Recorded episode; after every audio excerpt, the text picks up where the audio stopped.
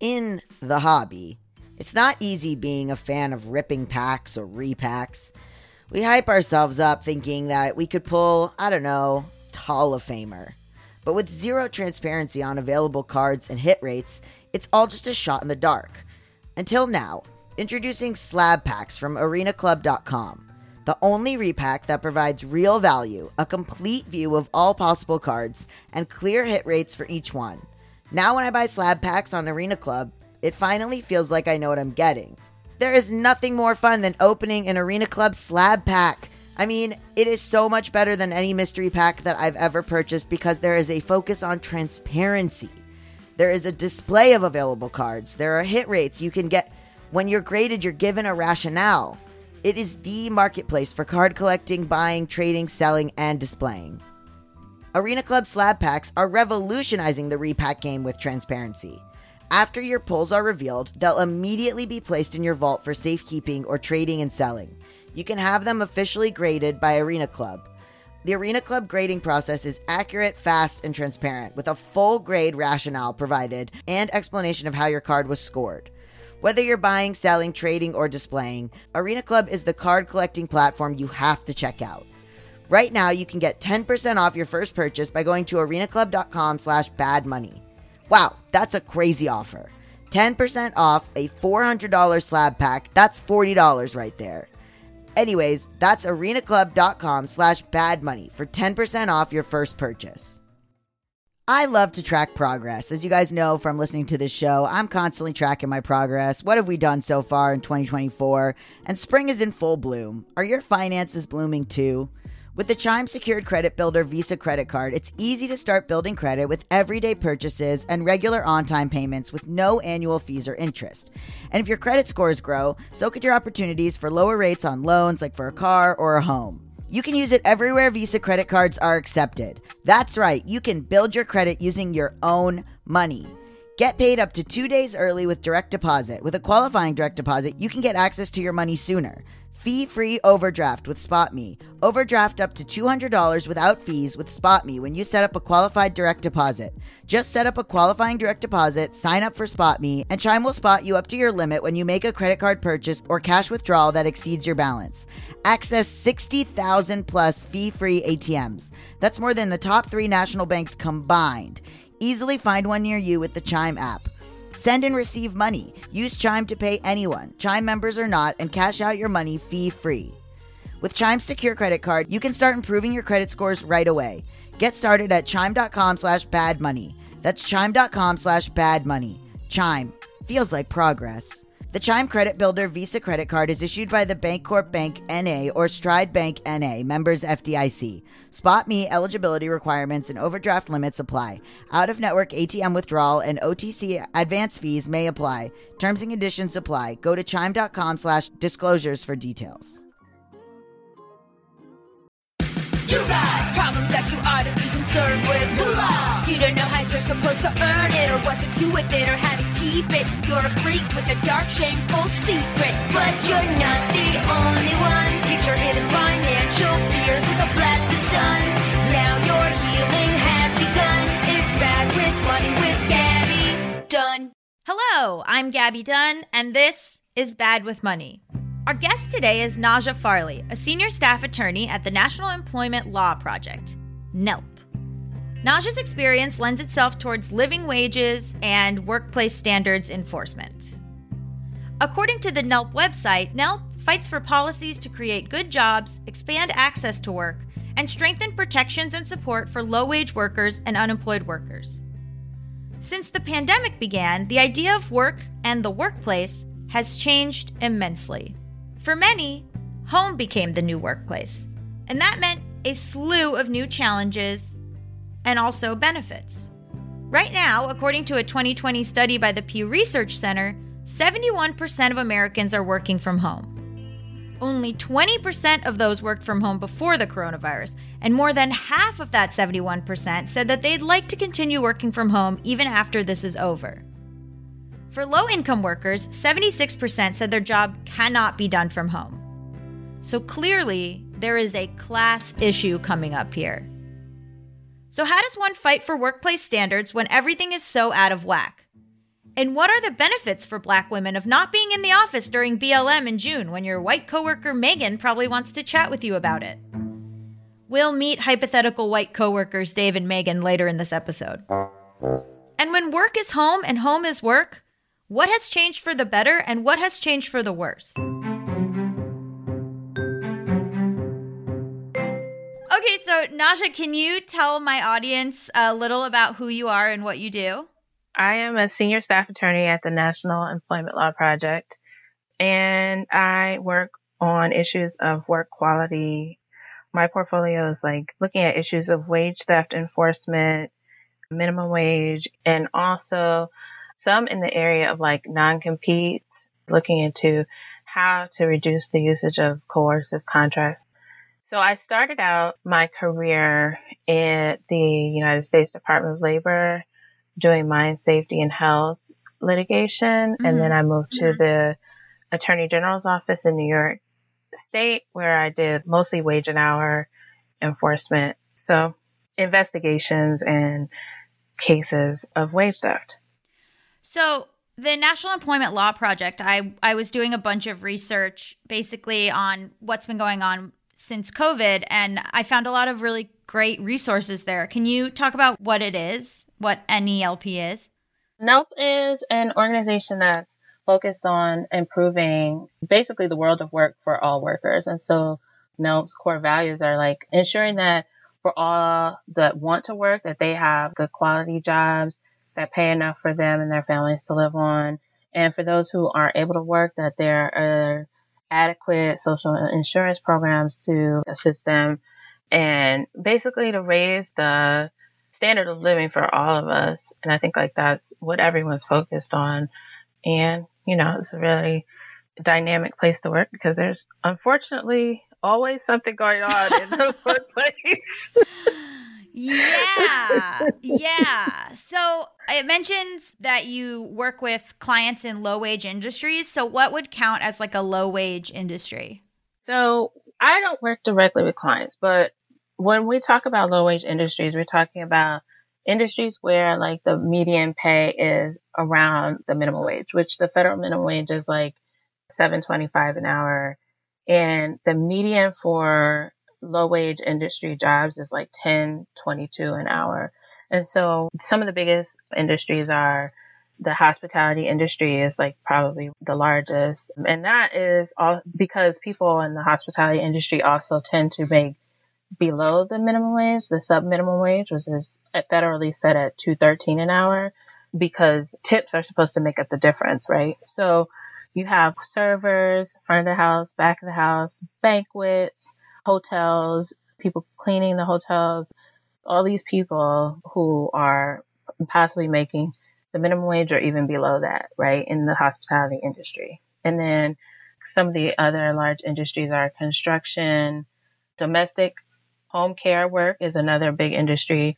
And I think the pandemic has sort of illuminated this. Like many of these people who are making lower wages are actually the most essential workers. And so the dichotomy with that, that COVID-19 has exposed is that these workers are some of the most important workers in our society, but they're not being paid their worth. Yeah, so that was my next question is is how has life for low wage industry workers changed? What we've seen is unemployment rates went up substantially at the beginning of the pandemic and they have started to come down, but they have not gone back to pre-pandemic levels at NELP, we talk a lot about elevating black workers and we, black workers still have a higher unemployment rate and it's always higher than the baseline in general. But I think in February, the national unemployment rate was 6.2%. And then for black workers, it was at like 9%. Black and Latinx workers have seen more job loss in the pandemic. They've seen a large number of illnesses and the death rates are much higher in the black and Latinx and indigenous communities too. It's a drastic crisis. And then on top of that, you have a lot of the concern about how women have been forced to drop out of the workforce and what that means for the future. So can you talk about that? What does that mean for the future? There are so so I know, I know. I mean, it's a really broad question. Because we don't know what's going to happen, right? And so I think like that's why we're continuing to push for these just recovery types of policies, right? NELP is not the only organization. There's a lot of organizations that have lifted up this idea of a just recovery. And that means like, you know, a recovery where everyone is lifted up in the aftermath of this and not falling victim to like the austerity measures that it seems like a lot of folks on the right are trying to roll out. And so the things that, you know, NELP would like to see and I would like to see too is we raise the minimum wage.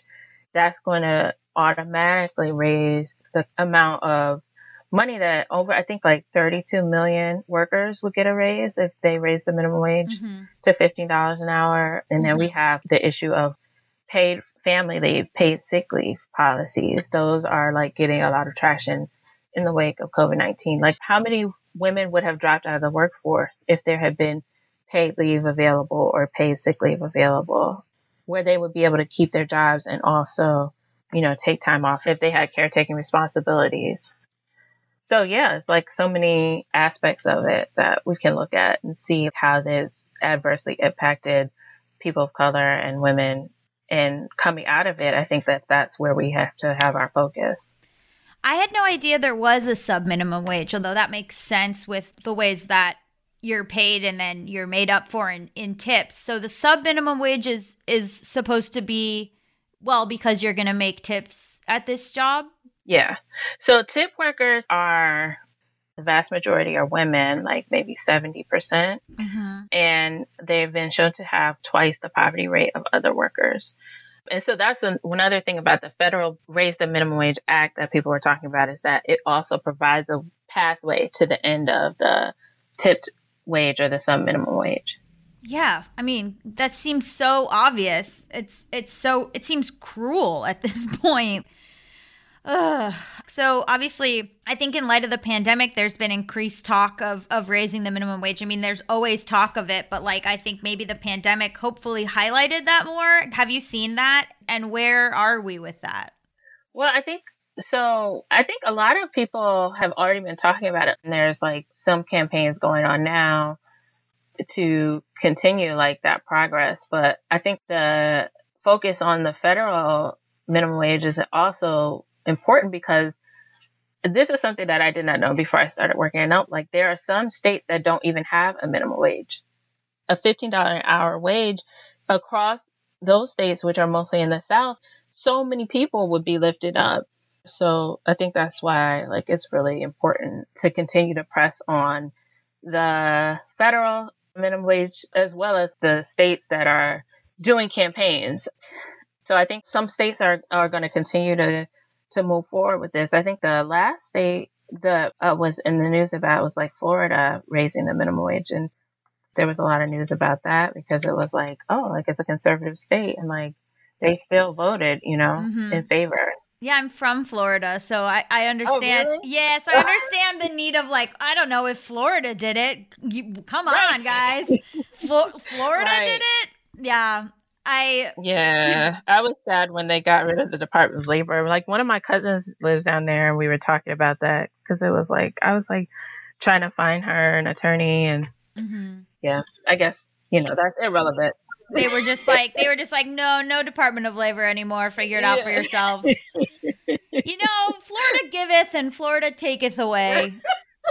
so okay, well that's my new merch. No, okay, so how has your work changed in the last year? And I know this is a big question because I think the shift to home offices, how has that affected what you do? Let's say now that in some cases people are working from home. Yeah, I'm at home with a three year old and a seven year old. So, like, my work has totally changed. You know, I'm here doing everything that everyone else is doing. I guess I'm doing remote school and then I'm on a call about a non-compete law campaign in like New York. Then I'm playing Legos. Then I'm like, yeah. then I'm like trying to figure out if I can put together a policy paper on wage theft. And then, you know, like it's mm-hmm. just like all over the place, just like everyone else. And I feel like that's a point of unity for so many people. We see that it's unsustainable right? So how can we create this new ideas or how can we like create the new world that we want to see? And I think that's important to pick up on that synergy. So, what would be your ideal changes? Oh my goodness. Um, Just some hard hitting big no. questions here at Bad with Money. We like to. We like. No, I mean. Yeah. I mean, obviously, minimum wage, paid sick leave, paid family leave. I, I actually would like to look into um, some of the innovative policies that people have suggested, like caregiver bonds or caregiver payment. And I know that Black women in like the domestic care movement have talked about those kinds of policies where like caregiving is paid and feminist literatures have talked about that too. What are caregiver bonds?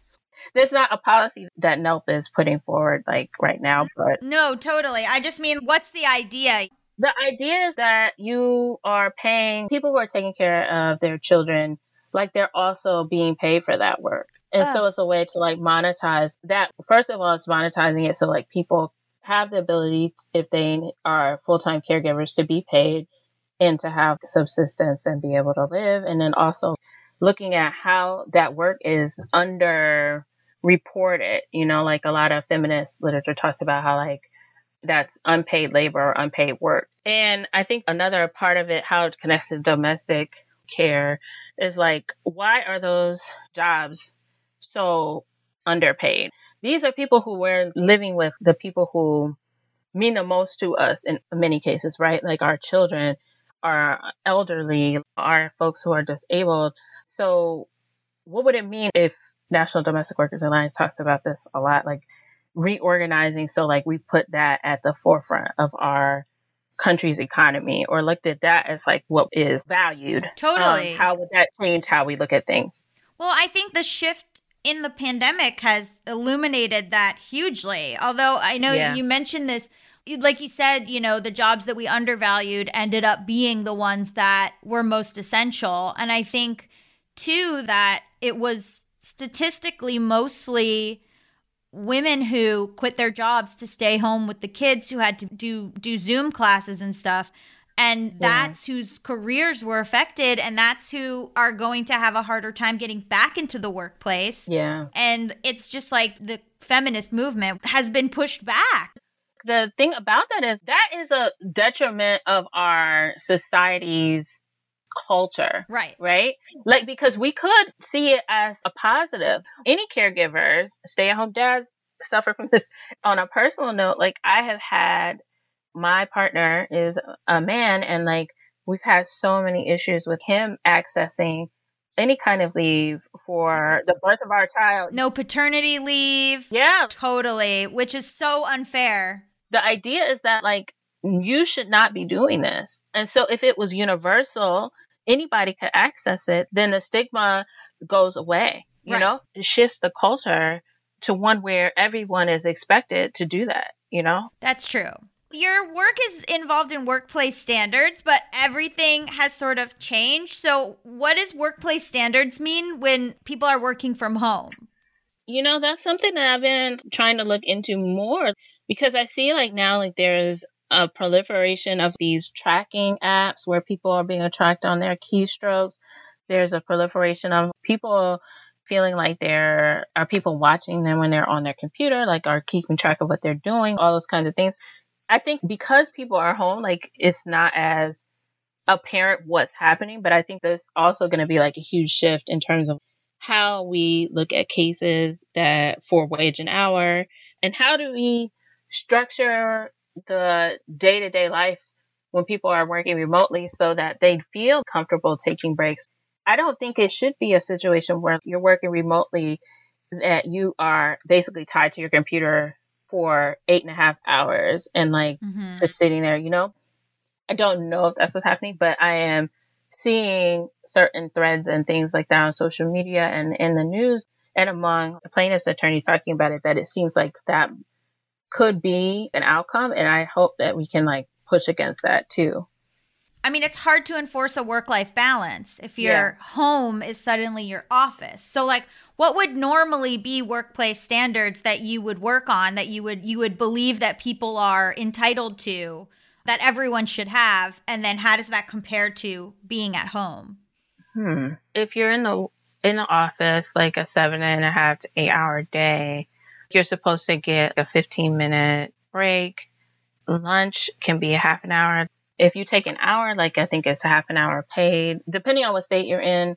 But usually, if you're in the office, there's probably not going to be. Some companies do track your keystrokes and things like that. But I think that kind of surveillance technology is becoming more prevalent in the face of people not being in the office. But I think when you're in the office, people are probably talking to each other, going to the water cooler, like you know, like it's like a lot. Yeah, yeah, like, yeah. You're not It's like not- just sitting there all day, like so.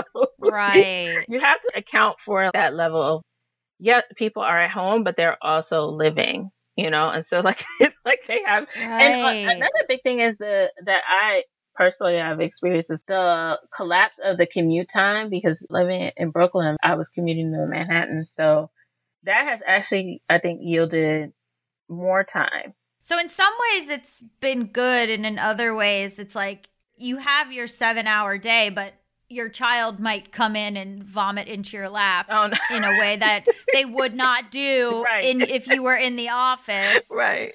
As a lawyer, the tracking keystrokes and the keeping your zoom on to make sure you're not doing anything and whatever seems wild to me in a time where everyone's mental health is in the gutter. If that's all legal, like that's legal. Yeah, I mean, I'm pretty sure it's legal. I just think people should think about other ways to make their workplace more inviting. People are going through so much. If you're somebody who like went remote and you value your employees, like let's try again and keep them safe and healthy. You were talking about not having a commute cutting down on you staying late, but I imagine there's employers who are like, well, you're home anyway, so why not work till nine? And I'm sure also there are people who feel that way too, who are like, well, I could get started at seven and I could finish at nine because I'm here anyway. Yeah, I, you know, yeah. the constraints of the workday are not available to them. Yeah, it feels like things are bleeding together. I definitely have Yeah. experienced that too. Like, oh, like I'm not doing anything. It's midnight. Maybe I'll work on this. like, and I was like, but actually, though, one positive thing about Nelpa, they definitely are like, please do not overwork. Put it Mhm. away, you know, at the end of the day, because it's like, what will we look like to be a public policy organization that works workplace? And like, like, so definitely, like we talk about, we do talk about that at work.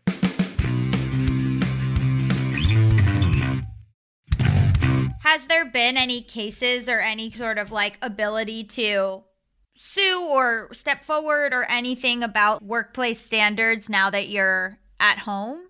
I haven't seen any. I'm imagining a situation where I mean I'm I'm going to love to look at statistics when all of this goes down but that like office sexual harassment has gone down Oh but my like goodness. the assumption that you'll work like 12 hours a day has gone Yeah. up. You know what I mean? Yeah. No, I agree with you. In my experience talking with friends of mine, you know, as a black woman, like we have all talked about how anecdotally at least being at home has shielded us from microaggressions in the workplace. For me, like not just the workplace, but just during the commute, that was another big issue.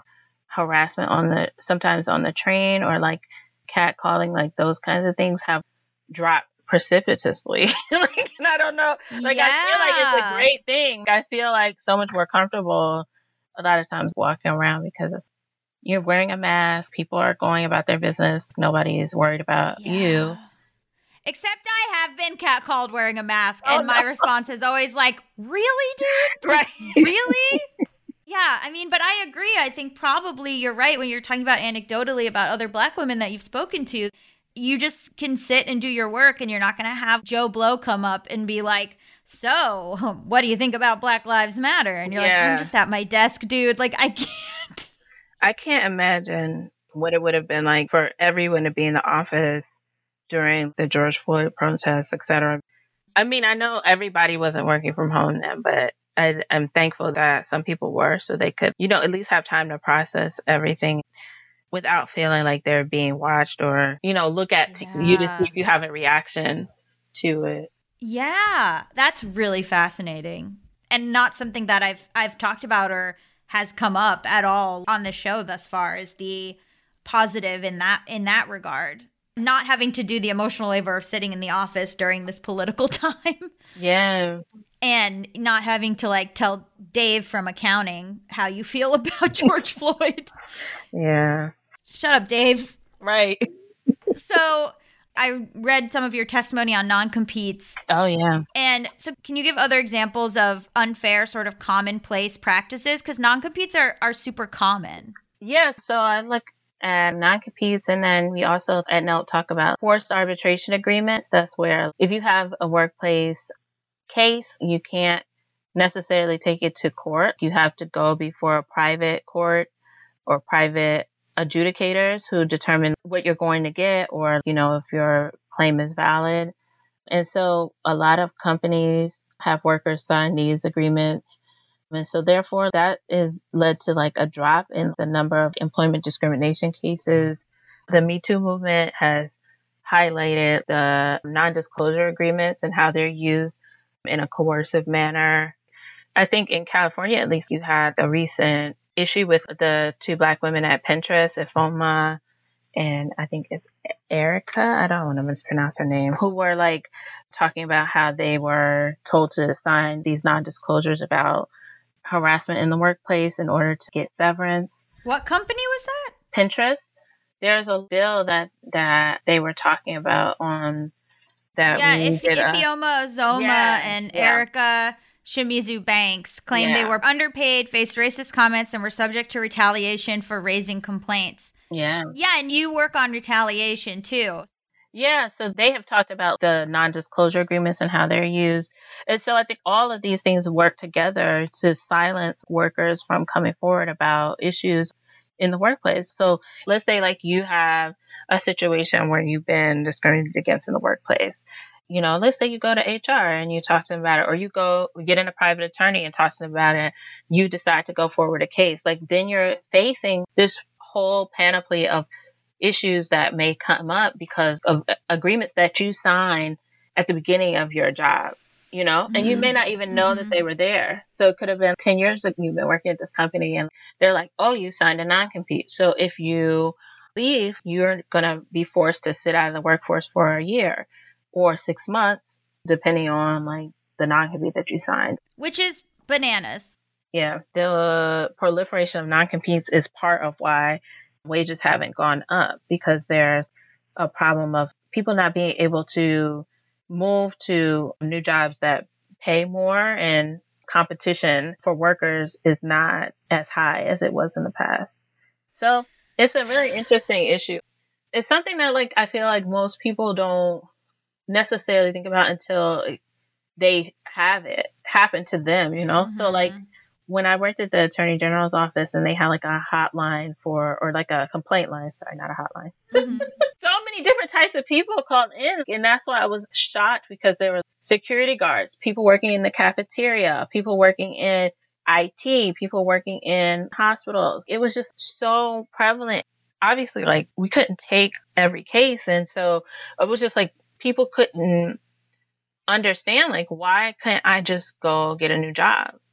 Like, like you know, like what in what world does this uh, does a security guard have to be under a non compete exactly? Yeah, I mean, I don't know. You're guarding our bank, and we will be furious if you also guard a museum. Like what? Yeah, so weird. So speaking of terrible things, wage theft in the pandemic. Yeah. So, what is wage theft and how I was reading about it and it seems like harder to enforce now. Yeah. Like harder harder to catch people who are doing it. So, can you explain what wage theft is and then can you explain like how I'm sure it's become more prevalent now? Yeah. So, wage theft is the term that many policymakers use now for like uh employer takes money out of the wages that you're supposed to be paid. And so the issues right now that we have are like some people are in their workplaces and some people are at home. And so you don't really know your workplace. It might be taking a certain amount of time off of the work that you say you're doing, or maybe they're not paying for all of the stuff that you've reported, or maybe you're working overtime and they're not paying you for that overtime because like you're doing it at home so they don't see you. So they're like, you know, we're just going to pay for whatever the straight time, the eight hours that they're working, not like the whole thing. But there's a lot mm-hmm. of different ways that it works. You might have like, like I said, like people being paid their regular rate instead of the overtime rate for the time that they work over 40 hours.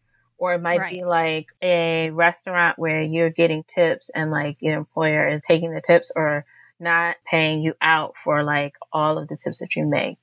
Or, you know, it might be things like you are having illegal deductions from your wages for things that should be paid for. Yeah, I read also the misclassification of employees as independent contractors, which is a personal pet peeve of mine. Oh yeah, that's a big one. Yeah. Because it's like, oh, uh, we don't want to give you health care. Bye. Yeah, and it's insidious too because independent contractors, the idea of it is that you're negotiating your rate, right? Like you're saying to them like how much you want to be paid because you have your own company, you have your own business, you have your own infrastructure and you're paying for it. But mm-hmm. the way it's starting to work here is people are just regular, you know, I want to come and work for you. And it's just like, okay, well, you're an independent mm-hmm. contractor now. So you have to pay for all of your infrastructure. You have to pay for your equipment, all those things that if you were an mm-hmm. employee, mm-hmm. they would put the bill for that, you know? Right. If things have changed for you in the pandemic and things are bad, how do you reach out to NELP for help? Haha. and how do you what can you do? Because I think people are so scared to fight back and feel really scared even about like losing their jobs in this in this harrowing yeah. time. What can you do? I think getting involved in your area, if there are minimum wage campaigns going, that might be one way. I think also like if you have a union or if you have coworkers who might be interested in that, that's another way to respond to this. Hopefully, like there might be new laws passed that make it easier to unionize. And unions are like a really big way to find a way to advocate for yourself in the workplace because like you're coming as a group and not by yourself asking for higher wages, but you know, you come together to bargain mm-hmm. for them. One thing that I have seen in my community that has been really important is mutual aid groups that have popped up. Oh yeah, we have a big we have a big mutual aid episode. Oh yeah, that's great. Yeah, that's been like amazing to see. And that's another way to get to know people in your community and to know like what are the things that people want to see and start to advocate for them. And NELP Twitter is at NELP News. I think working from home now and the shift that that has caused, I think you should be aware that there are things that you deserve and things that you can fight back on. And I do think places like NELP are really helpful. And so let's say you are working at home. What are some things you think that people can do to prepare to like go back to the oh, office? Wow. That's a good question. Well, I think asking questions about what are what are the policies for sick leave. Is there paid sick leave available for people who contract COVID? What health and safety protocols have been put in place? And making sure that there's someone who is in charge of that. Are there folks who have been designated to like sort of shepherd people or make people aware of what's out there, what's available? Also, like you said before, we talked about like your emotional or mental health, trying to shore up for like that process of like just interacting with people and being worried about COVID, etc. Like I definitely think if there's anything available at your workplace for that, like I don't know, some places have EAP programs and things like that to help with that process because I really don't know what that'll be like for everyone. An EAP is is what? Employee assistance program. It's like some I mean some companies have it, I guess like yes, you can call in for for mental health stuff. It's it's part of your your health insurance at your job. I was also going to say I think people should if they can, take some time to talk to their coworkers about what their experience has been throughout this time and build with them about like what do they see as positives or negatives of the experience and how can they advocate as a group for better policies within their workplace. And you know, obviously like in any workplace, like there might be there are workplaces where like people are not going to be receptive to that. But there are some where they will be when mm-hmm. there's a group of people coming and saying like this is what we'd like to see. If they value their employees, they might be able to make some changes. And also, like, put up a sign on your desk that says, No, Meghan, I will not discuss Black Lives Matter with you. Please Self-care. step away from Self-care. my desk, Meghan. oh no. oh no.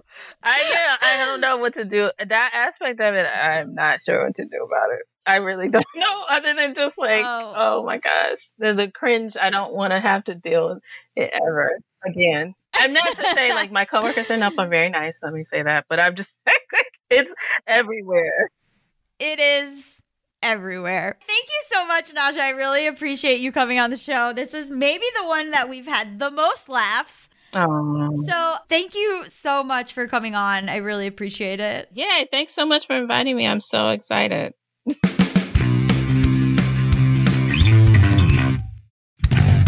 Welcome to Dear Gaby, a segment where I listen to your voicemails, read your emails, listen to your voice memos, read your reviews of the show, and sometimes they have to do with the theme of the episode, and sometimes they don't. So, welcome.